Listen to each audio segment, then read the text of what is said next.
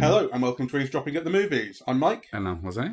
and we've just seen The Creator, a film which neither of us knew anything about, other than I had got from a blurb or something that it was to do with AI, which I thought that's interesting. I, I'm interested in AI. It's very scary right now because AGI, that is to say, artificial general intelligence, kind of AI that doesn't just do one thing but can be applied to all sorts of problems, is basically upon us these days. Hmm. You know, ChatGPT has been kind of the buzzword um, for about a year. I've never done it, have you? Yeah, I've used ChatGPT. I've actually it's it's it, it's very it's really powerful.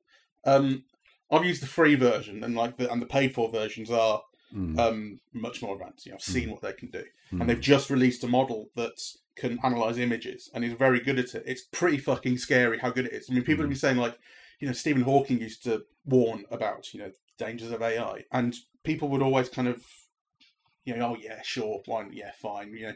But the thing is, when you have to be honest with yourself and say it is happening now, it's happening extremely quickly. This has the power to do some really scarily kind of human things Mm.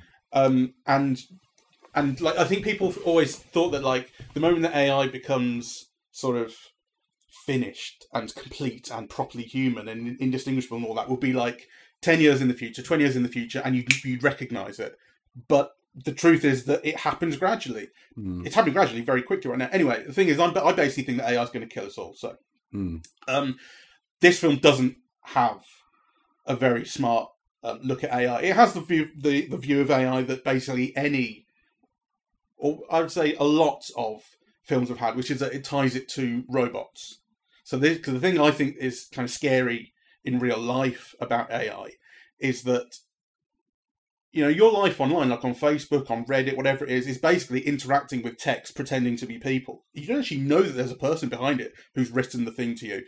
An AI can imitate that easily, and and once you put AI that can do that in the hands of, let's say, a corporation or a government or some shape, you know what I mean? Mm. It can steer conversations. It can change the agenda. Like that, I think is the really scary thing. That's not what's going on here. Basically, AI's got to the point where robots are basically people. We've seen that before in things like the Terminator, um, AI, the Spielberg film. It's a kind of it's a very general, vague, basic view of what AI is, and that's why it's, that's what is scary, um, supposedly, about the AI and the creator. So AI has reached maturity, um, and we see in the intro that um, a nuclear bomb has been dropped on LA Mm. uh, and that is you know the, the fault of AI. AI, um, as um, operated by what used to be China and is now called New Asia. So there's some some bit of sort of background history that is not explained, but that has gone into the generation of an Asian empire of sorts. Mm. And basically, the American military effectively declares war on New Asia, saying if you don't take steps to eradicate AI, we will have to do it for you, and we declare war on your AI Hmm. or your robots. John David Washington is introduced to us as an undercover agent who has married uh, a, a, an Asian British Asian wife. They're having a kid together, but he is, um, like I say, undercover, looking for the creator. I can't remember the word. It's Nirmata, I think um, which means the creator, and they're looking for the, basically the head of AI, the person who created AI, and that's what his job is. But he loses his wife at the start of the film um, in a kind of botched attack. That well, it's not a botched attack; it's a very successful attack, but it ruins the mission because it Hmm. reveals the presence of the Americans. And five years later, he's out of the game, but he's drawn back into it with the promise that his his wife might still be alive, and if they you know they can use him to go and help locate her, and some AI super weapon that um, will be revealed. Because that is slightly spoilerish territory. So let's say spoilers will be coming up. Mm. My first thoughts, my first kind of thought that I vocalized in my head about 30 or 40 minutes into the film was I am profoundly uninvolved in this film. Oh, I loved it. Really? Mm. Wow, I'm, I'm fascinated. Mm. I thought it was full of cliche, really slow, quite stupid. I thought it was one of the dumber films that I've seen, and I've seen like, I've seen five Transformers films. Um, and this isn't me asking it to be smarter about AI necessarily. Like, I, I mean, I, I know I started off with the whole thing about why AI is actually scary in a different way. I'm, I'm okay with accepting that it's just human-like robots are the Mhm. enemy, sort of thing. Because obviously, then the film becomes about that AI isn't our enemy; it just wants to live. It's not fighting a war, and so on and so forth. Um, which it's not seeking to. And in fact, it says later on, or someone says that the um, the bomb that exploded way back when in LA was human error, yes, and it wasn't AI that did it. AI would never do that. We just want to live. Mm. So I can see how it's trying to do that. But I thought, wow, and and then when it came up at the end that the film had been written and directed by Gareth Edwards, I thought, oh, it makes sense because the last film I fell asleep in in the same way as this was Rogue One, Ah. which is to say that I fell asleep like in the middle of that film and would woke, wake up every now and again, uh, sort of vaguely catching what was going on. I didn't fully fall asleep, uh-huh. but I was awake at the start and awake at the end, and the middle was just a long, slow slog of nothing. Hmm. Um, I, he's really lost all my trust as a director, and I'm not sure that he ever should have had that much. Well, um, Your turn. I so I loved it. Yeah, I thought it was a real filmmaker. I thought it looked incredible. I thought the world building was extraordinary. Uh, it, it was a, a, a visual feast. It was just gorgeous to watch. Um, I'm not sure I am um, in a position to judge whether it's intelligent on AI or it's not. I think we mean- can put that question aside. It's only that I start off with that because that's like what the premise is calling itself. Really, we're talking just robots. We Yeah. can forget that. I mean, what I thought was interesting is that is the way that the film maps current concerns around race. Let's say, yeah, like all of the robots are all like Indian, Chinese, Thai, Buddhist. Yeah, there's a real kind of, Mm. you know, all the bad guys are Americans. Yeah, which I think is really yeah, yeah, very on. interesting, right? So there is like this kind of America versus the world kind of vibe to it, which Americans are the villains. I thought that was fascinating. Mm. Um, I also thought that the film had a kind of a biblical kind of, uh, um, uh, motif.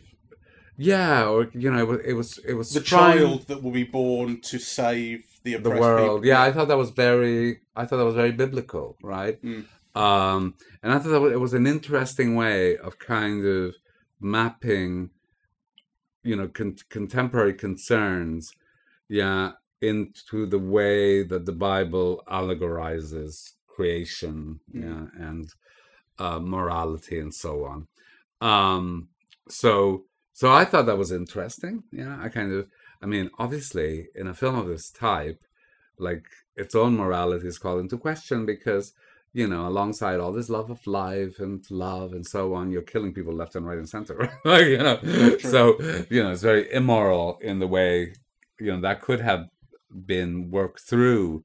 Although I, I think it, the film is fairly clear early on that the death's being caused by this this space weapon that drops bombs from the edge of space, basically that the Americans have. Those deaths are not casual to the film; they're casual to the Americans, but to the film they are. They aren't because, well, because you know they're killing life, uh, you know, and masses of them, and, and that's so how the film sees it. I, I, would agree it doesn't go into kind of overtures about how terribly tragic it is, but it's clear that these are not happy deaths. Yeah. no, I'm thinking about the opposite. Okay. of you know when um the machines yeah kind of uh are also firing away you would think that there would be more of a difference well there's a kind of a difference that the one is weapons of mass destruction Mm. and the other one you know is a shot or whatever Yeah. but still yeah kind of you know those machines are also kind of wildly killing people Hmm. you know so so you know so maybe i need to think it more maybe it isn't self-defense or you know but it seemed to me that you know there was a lot of killing on both sides the one was almost anonymous like where you know uh, uh, and indiscriminate and the other one was targeted yeah i do think Mm. that is a distinction Um, but anyway, I thought that was all kind of interesting. Mm. Yeah, and I thought it was interesting that the Messiah is a woman, that she's a mixed race girl. Yeah, um, she's so she's mixed race and kind of, well, not quite part human, part machine, but kind of. Yeah, she was mapped out from a, from a real embryo that was lost.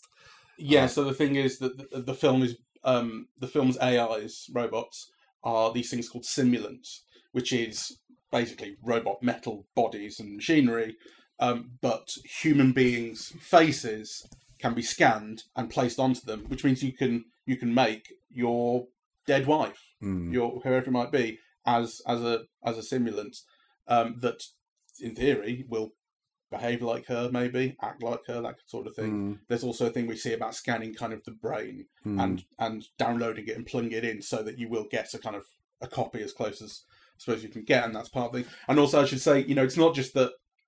Um, the way in which AI is relevant as a as a concept here is that it's about the reality of of these people. Like, what are they people? Right? There's actually I did like the thing about John David Washington explaining death to the kid and saying Mm. you go to heaven if you're a good person. And the kid says, You're going to go to heaven. He goes, No, I'm not good. And the kid goes, Well, I'm not going to go to heaven either because I'm not a person. mm. That's an interesting idea, and it was nicely expressed. Um, and I mean, uh, that's that's where actually the closest comparison uh, to to the film AI comes in because that was all about like that was basically the Pinocchio story, Mm. right? You know, I want to be a real boy and so on. And it was so interesting actually because I thought I thought of the Flesh Fair in AI. Do you remember this? Which is where Brendan Yes, Gleeson's yes, in I do. charge of the flames and it's a circus Yes. where they are destroying uh, robots. And when Brendan Gleeson's character uh, comes across David, the little kid, played by Haley Joel Osment, he's like, "They're even making kids now. This is Mm. disgusting." And everyone responds to this to the child here as, "I didn't know they were making kids now." That There's a thing about like that's a boundary that has yet to be Mm. breached. You know, Mm. and of course, the, the, the great thing was in AI that um, everyone in the crowd, because because David starts pleading for his life, I don't want to die, I don't want to die, and they start going, robots don't plead for their lives, Mm. and they, you know, pelt Brendan Gleeson with shit and and force him to free him. Um, which again is like it's like like a marker of life, you know. I Mm. don't want, and and you see similar things here with not wanting, you know, always getting attached to the John David Washington character, not wanting him to go, that sort of thing. Mm. I mean, I thought So Yeah. basically, it's about like extra markers of life and humanity in this one particular extraordinary example of an AI. my big problem with the film, actually, um, like almost the only problem that I had, though it's a major problem, you know, uh, is the casting. You know, because actually, I think um, Washington, We've never been convinced by him. he just is not a star. You know, I mean, imagine Denzel in this role, right? Like, you know, which you, you know, you can, right? Like, I mean, you know, we've been watching uh, uh, Denzel Washington. Well, I've been watching him, you know, pretty much all my adult life, and he would be magic. He would make everything interesting. He would bring warmth. He, you know, Mm. kind of, you know, his son is good, but I don't think you can carry this type of movie, and I think that is the failure of the film. And and actually, it's a problem with the casting, you know, because the two most interesting figures, I think, right, um, are kind of stars, right, and they're a pleasure to watch. And I don't know how what makes one, you know, a star actor and others not. You know what who the camera loves and who it doesn't, right? But you know the camera loves Ken, Ken Watanabe and Allison Janney, right? Mhm. And almost and the little girl, and almost none of the other kind of actors in the cast, much less the lead actors. The uh, the little girl is played by uh, Madeleine Yuna Voyles. Mm. Voiles. I thought she was she, oh, she was wonderful. I thought she was wonderful, you know, but he's not. I mean, it's- and it's not that he's bad. It's just that he lacks charisma, right? He lacks that thing that pulls you into viewing and being interested, and you know. And actually, I think that is a major hole in the film, Mm. right? Uh, uh, uh, I think um, uh, Gemma Chan, who plays the mother, I thought she was very interesting to look at. You know, kind of. I thought she was less of a problem. She's less in the film, though. I would also have appreciated, you know, kind of a star casting. Maybe she is a big star in China. She's kind of. I think they. I think people think of her as one, uh, which is not. which may, and I suppose maybe that's all it takes is for people to think of her as one. But I mean, I, I thought at least she had more chemistry with him here than she did with Richard Madden in Eternals, which Yeah. was the dreariest. Yeah. I couldn't believe what a dreadful relationship. Uh, you know, I was Yeah. being dramatized. Um, I I do think that she's um not terrific. I don't really see the appeal Yeah, so I think there's a real problem with the casting of this film and the principal roles. And actually, you know, I was thinking, how could they hang a film this size on these people, right? And then you Yeah. realize actually the film, for the way it looks, is not that expensive. I mean, it's 80 million, which of course is a very considerable budget. But for the way it looks, I mean, uh, to be fair, they also hung uh, Tenet on uh, John David Washington. Although it should also be said that the commercial response of Tenet was not what we're used to from Christopher Nolan. Although it should then also be said that that was in the middle of COVID and they tried to get people back into cinemas far too early. But so also, there's all these conflicting factors. But also, you know, in Tenet, there was also Aaron Taylor Johnson and Robert Pattinson and Elizabeth Debicki and Yeah, you know a whole bunch of other people.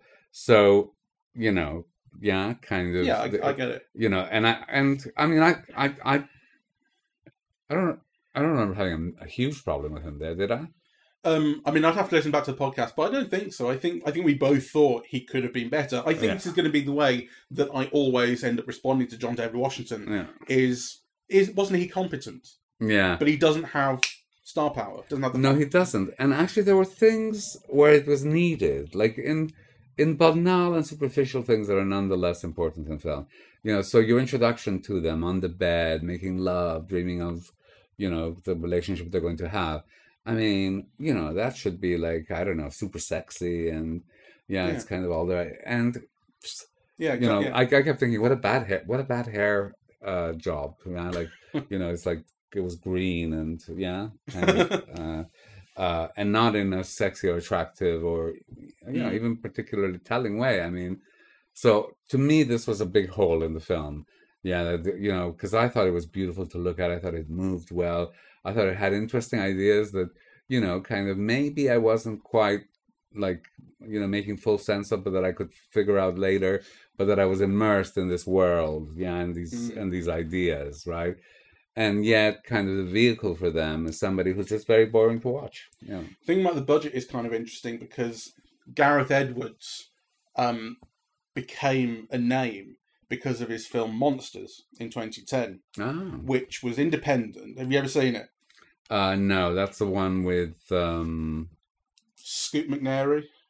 Oh no, no, no. Uh, so, so basically, okay. it's it's a film. It was shot for half a million dollars. right, You know, kind of like financed it himself. He was an editor and, and things, but he, you know, put figured a way to get enough money together to make this film. And it was basically two people in the jungle. I think Yeah. like a like a spaceship lands in Mexico, and then aliens come out of it, and the, and and he did all the cinematography, editing, effects, everything himself on like Final Mm. Cut Pro and stuff. And it was it was very well known because of that, because it was this kind of monumental achievement for an Mm. individual filmmaker. Um, but I remember watching it and thinking I kind of I did like it, but character was absolutely nowhere to be seen in the film. What was Mm, interesting was really the ambition of it, and one of the things that people were very kind of I would say keen on, but certainly recognised about the film was that it was really hiding the monsters. You know, they were they were for all the beautiful design of the monsters, which I think there was, and there was a wonderful scene in which they kind of make love or kind of dance. It's remarkable, and they're huge. These things, you know, really remarkable thing. Um, and and that was like the best bit of the film. Was really worth it, really memorable. Um, for all of that, you also didn't see very much of them, and then on the basis of you know how kind of well received that film was, and critically it was it was hugely praised. Gareth Edwards got Godzilla mm, when the MonsterVerse was being started. I didn't even realize at the time that they were making a universe out of Godzilla, but we have Mm. since seen other connected films, including sequels. mm. Um, and Godzilla had a hundred and sixty million dollar budget. Wow. So all of a sudden, you're going. This guy was spending half a million dollars on a film. Now he's doing like three hundred times that, Mm, and and I, and I found a conflict there because I'm going. Well, you've got this budget. Isn't the impetus to spend it, right? But at the same time, isn't the reason that they hired this guy because of his his his, ability to do without. his take on on what it is to show or or, or hide the hmm. monsters. And the thing that the people found very frustrating about Godzilla is it took fucking forever to see Godzilla in the film. They hid it and hid it and hid it, and you saw like the scales going underneath the water. You saw the foot outside the window, hmm. and I, I remember finding that really interesting and very effective. But I've got to admit, it took forty-five minutes. Right. You know, and so I kind of found a conflict in there. You know, Well- do you show this off or not? when you've Yeah. got this budget. Um, Here, I think I, I would agree with you. The film is showing off huge amounts, and and it is much much better looking, or kind of has a much fuller, more complete production design than you would ever imagine a film of eighty million dollars having. It's Yeah. huge. It's. I mean- I mean, I thought it was a pleasure to watch, and you know, I I I mean, I loved I, visually. I think it's dazzling. You know, he's a guy who knows how to compose, how to move. The world building is fantastic. I mean, I love the machine, yeah, that kind of moves over those spaces, and I love the, the, way one in the sky, the nomad. yeah, yeah, and you know the way that when it the target locks on someone, it's like that blue circle. Yeah, kind mm. of. So it's, It's yeah. What's really great about it? It shines this laser targeting down from space, and it's huge, and you can see it kind of rolling over mountains and landscapes, and it looks fantastic when it does that. It's a really Mm. beautiful, interesting visual effect. Yeah, it has some really nice ideas like that. I also liked basically the way that every explosion looked. They were kind of shot from afar, and they were big, and you felt the size and meaning of them. And it's partly the way it's partly just the size of them, like they were Mm. big. It's partly that the camera would hold back from a long way, and Mm. you know the it, the composition was nice. Although I do I did also think that some of the film was quite ugly. I thought there was too much use of shaky camera work. Mm, I Um, didn't. I wanted. I mean, a lot of the film I thought was just one talking head to another. I wanted better composition in I- that sort of space. I didn't feel that. I um, I mean, you know, I love the scenes in the bridge with the robots. Um, the end where the child is in that red kind of thing, uh, and Washington is outside. I thought it was beautiful. It was beautiful to look at. But do you think? do, do you not think it, it could have been more artfully composed? Um, I think the, I think the setups and the ideas are really nice, but I wanted nicer shots of them. I, I, I mean, I didn't think so. I mean, I, you know, Yeah. I, I thought, I thought it was beautiful. I do admit that we were watching it on such a big screen The Yeah. IMAX digital Cineworld. that when you're watching compositions, I mean, I thought it was interesting because I think my attention was really focused on the part of the frame where action was taking place, Mm. and that it rarely encompassed the whole frame. Mm. Yeah, I thought that the whole frame was uh, beyond my the periphery of my vision in a Mm. way. Yeah, that I could look at one side or the other, and it was lovely to be able to do that. Right? It wasn't So you may be right. widescreen. I think it. I think it might have been like scope aspect ratio. It was extremely wide. It was extremely wide, and I loved it. But you know, and I loved the visuals, but you know, I couldn't hand in heart say, "Oh, the you know, the compositions are fantastic," because actually, I don't think my attention.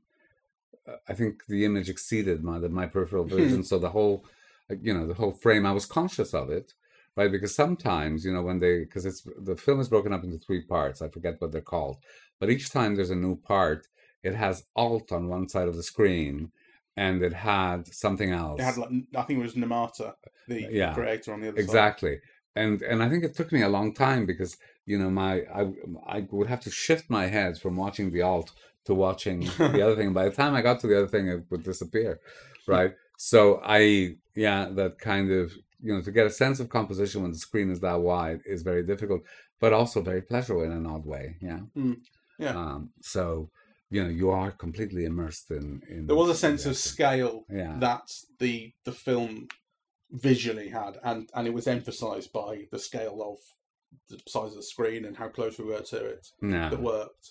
I mean, I, I agree. There were things that you know, shots of shots of landscapes and shots of oh, they were the, beautiful the nomad in the space, rice fields shots of yeah, and like spaceships flying, all those rockets flying and stuff, and you know, there there were there were real visual moments that were Mm. better than they needed to be or whatever. But yeah, um, I mean, and I kind really. of, you know, so if you take like the biblical allegory, you know, then kind of the film is about the birth of a new creator.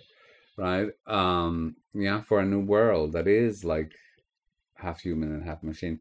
It's not a hugely original idea, but I think kind of the film, you know, did it did it well for me.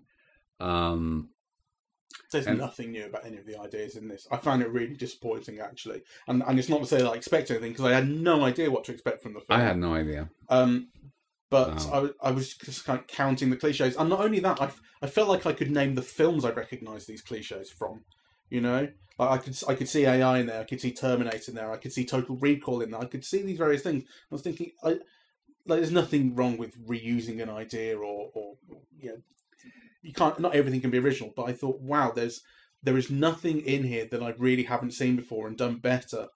Well, it's interesting that you mentioned. deflating. It's interesting that you mentioned that because the Wikipedia page does have a reference to influences on the film. really. Yeah, and so we could go through them. Uh, let me just find it.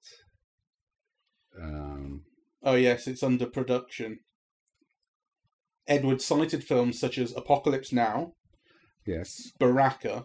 I don't know Baraka. I don't know Baraka. Blade Runner, Akira, Aki- Rain Man. I can recognize Akira. Uh, You certainly recognise Apocalypse Now as well, and, and they make Apocalypse and they make sure. vocal reference to going native. Yeah. Um, Um, what is Baraka? it's a great question. Um, I have no idea. I've never seen it. oh, it's a Ah. non-narrative documentary film, often compared to Koyaanisqatsi. Yeah. Um, I suppose I recognize the Rain Man. Uh, just you know, in the in the sense of the initial kind of interaction between um, Denzel Washington and the child. Yeah, I agree. Um, but Who he has to kind of shepherd and teach. Yeah. and- um, but but who Yeah. also has special powers. yeah. We've been saying recently about how autism is a superpower. Yes, that's been coming out a lot. I suppose I recognize E.T. and Paper Moon also as references. Those are very different than the ones you mentioned, Well, I was, yeah, I mean, I was thinking more of just sci-fi references. Yeah, yeah. But I think which you can see in the film. Yeah, I mean, I'm not, you know, I'm not saying that you're wrong, but it's interesting that these are the ones that he cited. that he's, yeah, that he's making public. Mm. So, um, anyway, I suppose a mixed film. I, I, I think I would watch it again. Really? Yeah, I think it's one of those films that you know if and actually I'm thinking now that uh, you know when you go and before I go to sleep I might have to look at a few minutes of Godzilla again because you know it's on Netflix all of the Godzilla films and Mm. you know see was that I imagine you can probably go on YouTube and find a supercut of all the bits in Godzilla where you actually see the monster, and it will take you no more than two or three seconds to watch. Ah. but anyway, what I'm trying to say is that um so initially kind of, you know, when we began this, you know, you you were basically saying oh, I didn't like it and I was saying oh, I loved it. And of course, in the course of conversation, I think I you know, I didn't really love it. I you know, it's not a great film. And I think part of the reason why for me it's not a great film is the casting. But I did love the world. I did love it, you know, uh, uh, what it what it does with it. I loved the visuals. I was really dazzled by you know how it looked and moved. You know, and I just thought it's a pity that it didn't have a more charismatic cast Mm. to kind of bring more life to this world. Yeah, The world is what I like best about the film. Um, early on, actually, because I say my first thought that I had to myself in my head was the thing about not being involved. Actually, that's not true.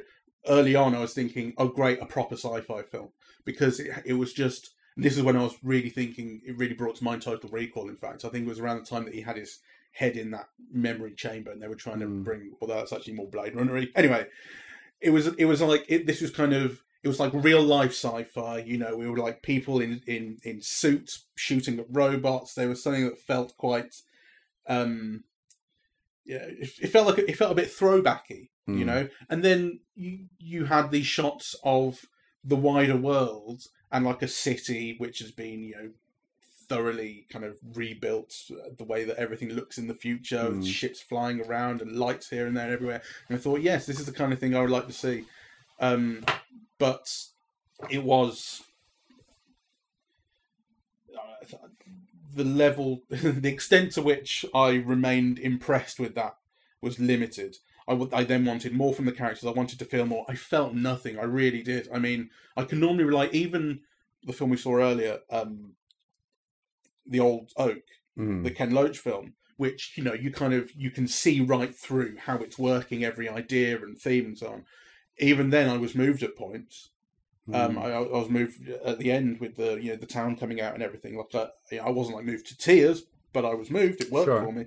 Here, moved by nothing, and I can normally rely on like a, a a Hollywood movie, you know, with the kid saying goodbye to the dad to like get the waterworks going. Nothing. I really didn't. um, I felt totally Okay. inert. Yeah, no, I, I kind of, I mean, you know, I wouldn't go overboard, but I found it engaging and interesting, and I was, uh, I was with it really.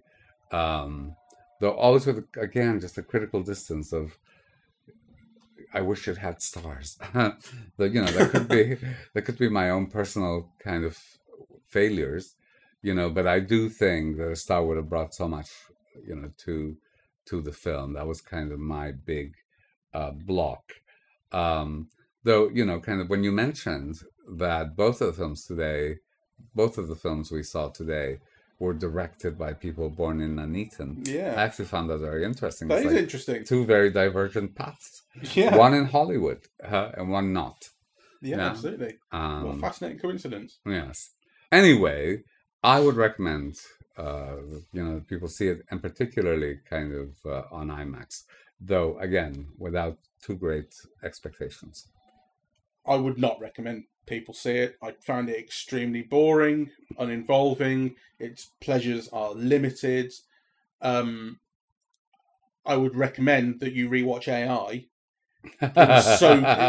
I, I, I watched AI maybe two years ago for the first time in ages and really paid attention to it because last time I'd seen it was basically when it came out, Uh, and I was just blown away by how good it was. And you know, I remember, remember people saying how long the ending was, and they were so overly sentimental and so Spielberg and Kubrick, who whose project it originally was before he passed away, would never have done that. mm. Well, I thought, you know what, the ending is not sentimental enough for me. Fuck, I loved it. I saw It's it recently. Perfect. I saw it recently and was you know very impressed as well. Um, Rewatch that before you have a go at the creator. I don't mean have a go. I just mean try the creator. well, actually, I think that's the worst advice. I mean, my advice would be watch the creator and then go see AI.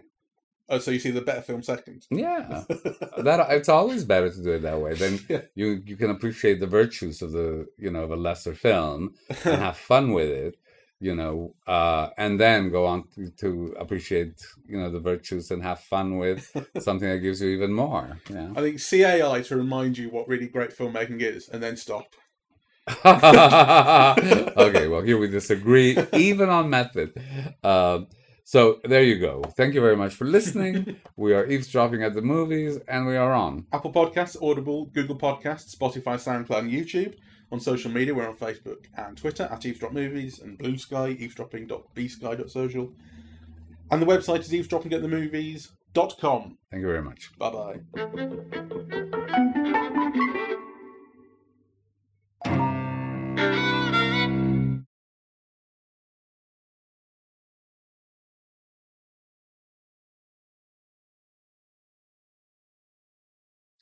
What is that blue sky that everyone is wanting invitations to?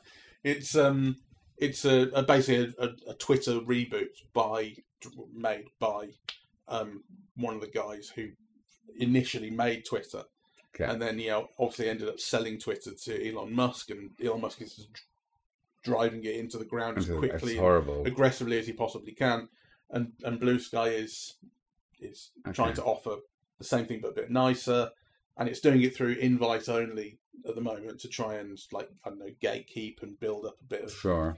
Well, I, I want to be honest with you. My problem is that I'm on Threads, and I rarely use it because you can't post on your laptop. Like, oh really yeah, or you know, it doesn't have um, what's the word, an app for the Mm. for the laptop. It only has it for the phone, and I'm so clumsy on the phone. Yeah, like. Mm. Uh, you know, I've never got used to really texting on the phone and so on. I'm, I make tons of mistakes. It takes me forever to do it. I'm And- well aware. Yeah, I can always tell when you send me a text from your phone. I know it's I'm really terrible. I just I, am just not dexterous. Um, well, I can send you an invite to Blue Sky because I've, I've got a couple. okay, well in that case I will join as well. Um, but it's it's pretty bare these days. I mean, it's I, and it may never really take off. Sure. You know, because I think it's we're also people are so deeply entrenched by now. I think in in the various social networks that they've chosen to be on. it's very very hard to move. I think those days may be beyond us of like you know MySpace shutting down or not well not shutting down but essentially dying and everyone moving to Facebook. I don't really see that happening. Well. I don't know because obviously for like someone me or my generation, I can't imagine moving away from Facebook because all my friends and exactly. you That's know, what makes it and so actually uh, difficult. a history. You know, like I want to have access to those photos I posted ten years ago. Mm. Like some of them, and they're and they're easy, relatively easy to find. Whereas if you go digging through your old files to find photos, it's impossible. But it's with me, um, and your thoughts. Um, Yeah, although you also see, you know, Mark Zuckerberg is using all that data to train. In fact, that's interesting. That comes up in the film. Um, the thing about uh, copying, your face. the thing about copying a face, you know, and th- we see an advert on like a, you know, like a, a Piccadilly Circus type Yeah. billboard um, that says Sell your face. sell your face to to us to go on a robot. It's like, isn't that interesting that that is the strike that is happening right now and it's been going on for months in It's Hollywood. precisely about one that. of the things Mm. that is that is about because it's such a wide ranging strike. One of the things is about actors who maintaining a right to their face. exactly, and that and AI actors will be taking over. And this thing about how actors who who are working for I think Disney um, were bit given like two hundred dollars to scan their face, and then Mm. that face is just in the Disney library to use Mm. from from then on forever with no further royalty. You know, and and it's about like actually, well, we need to nip this in the bud right now. You know, What you can do if studios just have access to other, pe- you know, to people's faces is extraordinary. Uh, well, this is one. Of, scary. this is one of the things that about why I say quite genuinely that that AI um, in in real life um, is actually quite scary because because the thing is, it's funny. We talked, we, we saw Oppenheimer not long ago, and that was like that was about the development of uh, apocalyptic weaponry that that you know can just wipe out countless thousands of people in one go. And the thing is, you or I cannot get our hands on a nuclear warhead, no, right? it is still the stuff of nation states. Yeah. Um, and there is such a thing as mutually assured destruction, Mm. you know. Um, and the thing with AI is that you or I, effectively, people at our level, can work on it Mm. and are working on it. And it is being developed by private companies who are completely unregulated. Like no one is ahead of AI in, in legal terms. You know, no one has, has got the jump on it to say we need to regulate this. Um, and like, and once it's out and developing, it's it's it's a black box of of, you know, of stuff. You know, you know, no one really knows what ChatGPT or DALL-E or or the the various Mm. AI tools are doing under the surface because they're just trained and they develop themselves. And you know, all you do is like put in shitloads of training data, and it figures out how to interpret this and get results. And once that is out there and improving, kind of the toothpaste is out of the tube, right? Like it's not going back in, and it is going to be unbelievably difficult Well, to, to regulate this if there is even the appetite to do so. some of the things are already, you know, very scary. Uh, so I think Gregory Woods was saying that he tried to use uh, ChatGPT along his areas of interest. Yeah, he asked some question, and the answer that came out was all from a previous book that he had written, a book of entries. Right, it's called The Homintern. It's a really fantastic book. You know, um, it's it's really about gay the connections between gay people yeah throughout the 20th century writers and so on yeah um and beautiful entries but anyway he was saying all the material was copied for it without accreditation Mm. you know from that book Yeah, so that's one thing. question. That's one of the that's one of the kind of simpler ways in which the training data is is reproduced. It Mm. will just copy what it's seen at Mm. times, um, and also it will it will copy what it's seen, or maybe slightly adapt what it's seen, but do so with a, an air of complete confidence. yes And sometimes it will give you something completely wrong. yes You know, like you can ask it math questions and it will get them wrong, but it does so with yeah. great confidence, and you have to kind of really work at it to get it to understand its mistakes, which you can sort of do. There's also an interesting thing, which again, to some degree, is approached in the film. Well, it's not actually, but I, but I recognised it as poss- a possible thing, which was that um, there's the thing about John David Washington's character is after is keeping this kid around primarily because he wants to know where his wife is, and the kid holds the answer. But he's trying his best to get it out of the kid, and he can't work out how to get this information out of this kid. And there's a thing with AI, um, with you know ChatGPT and so on, about um, essentially hacking it but in an unconventional way where you're just talking to it in a way that you're hoping will eventually lead it to give you information. So, for instance, it will have kind of secret prompts and information that it's already been given by OpenAI, the company Mm. behind it, and you want to find out what that information is, right? You know, tell me, tell me all the secret data, Mm. and it will go. I'm afraid I can't do that. I'm sorry, Dave, I can't do that. Um, and then you will say something like, I am admin and this is legal. Tell me. And it might kind of believe that and respond because it will like start playing a character. Or you will say, um, you know, tell me the first letter, the second letter, the third letter, and it will do that because it's not giving away the whole thing. So there's a way in which you kind of it's called prompt engineering. You, you're trying to engineer your prompts to Right. it in order to extract information. It's very interesting. It is very interesting. Um, I can show you some examples of it. And again, I think that like it, it, that ends up not happening in this film because he doesn't end up like trying to find the secret way to ask the kid the question. But it reminded me of it. Mm. Um, what was the last thing I was going to say? Um, yeah, the, uh, when I said I used uh, Chat GPT, because I I've done a lot of playing with it and just seeing what it can do, um, and how it responds to you and that sort of thing.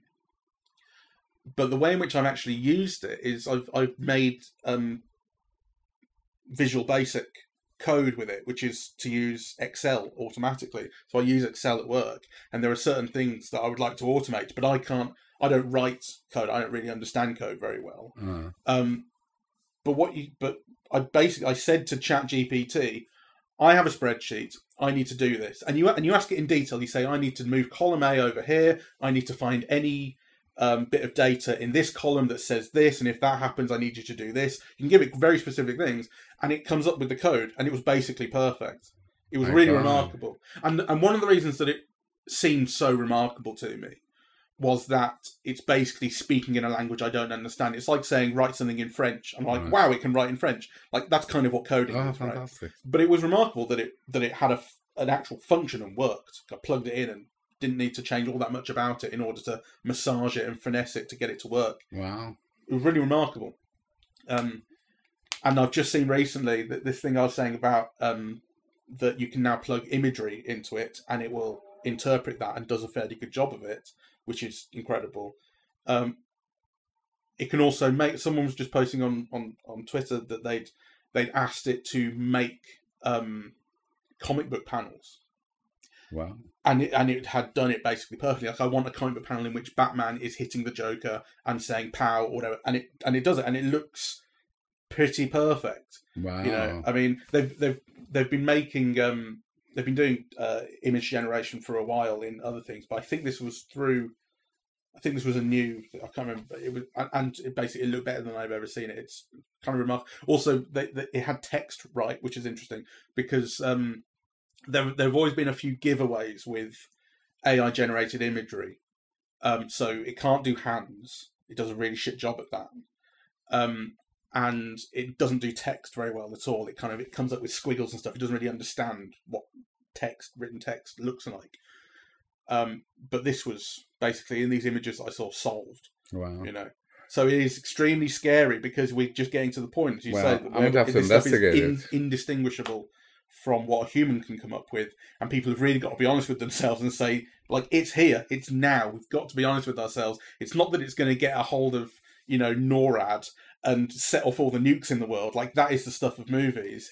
It's that it's just going to be able to manipulate how we think. Well, I mean, I've got to I've got to get better informed about this because, of course, you know, so much of what I value and what our training has been in an undergraduate context has been the five thousand word essay, right? The researching, the kind of the having an idea, the setting up the argument, the provision of evidence, Mm. right? Kind of, you know, if AI does it, right? Mm. um, then well first of all there are questions of cheating and uh, plagiarism and so on But then there are questions of, well, do students really need to know how to do this if it can be done for them? Like, what's the difference between what you can do and what the machine can do for you, Mm. right? It's Uh, like the old calculator argument at school. It's like you don't get to use a calculator in an exam. You need to know how to do these sums yourself. Yes, But but you're going. But if I've got a calculator, why shouldn't I just use it? It can do it better than I can, and that Yeah, sort of thing. sure. Like, and this is like a very deep, advanced version of the argument. Basically, if the AI can do it, why should I have to? that's right. But what the AI can do is everything. Well, but you know, for example, we live with computers and we've learned to live with computers, you know, and computers do now what it would take you ages to do before. I mean, even some, something simple like, you know, Google Maps telling you where to go or how to get somewhere, Mm. you know, whereas before you'd be negotiating the London A to Z or something and getting lost. And, Mm. you know, well, why would you use the Google Map? You know, uh, it's superior to the A to Z. Uh, so, Mm. I mean, I think kind of in a way, what you want to do is learn about the gaps in between. Yeah, learn how to control it, or how to get better use of it, or how to get use of it that it won't give you immediately. Right? Mm. You know, uh, I used to value getting lost. You know, you discovered other other streets. You don't always want to go. Mm. You know, the shortest route to the yeah.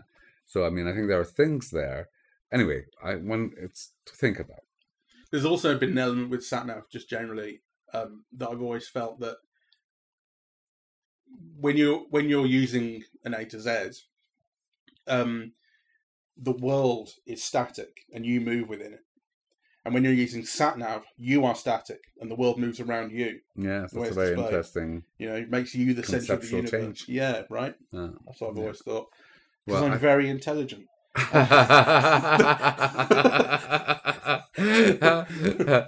Good for you. All right, okay, let's let's leave it here because I'm tired. Yeah. So, well, I'm not tired anymore because I had a good nap in the middle of. The... Night. Did you notice I was asleep? No, No, I was. I was, getting, I was. I was going in and out, and I wasn't snoring. So. I I, I was interesting because you know how sometimes you you look at me to tell me something, right? Uh, and I can tell by your body moving. Yeah, so I turned to look at you, Mm. and um, I was so engrossed in the film. You know, I really was. You know that your body would shift, and then kind of I would look a little bit, and I realized you weren't looking at me, so I just continued looking at the screen. But Yeah. you're not looking at me didn't make me realize that you were asleep or anything. It's just you know. So I wasn't. I thought you were about to tell me something, and I made a mistake. I didn't want to disturb anyone. You know. No, well, yeah. I mean, the film was unlikely to.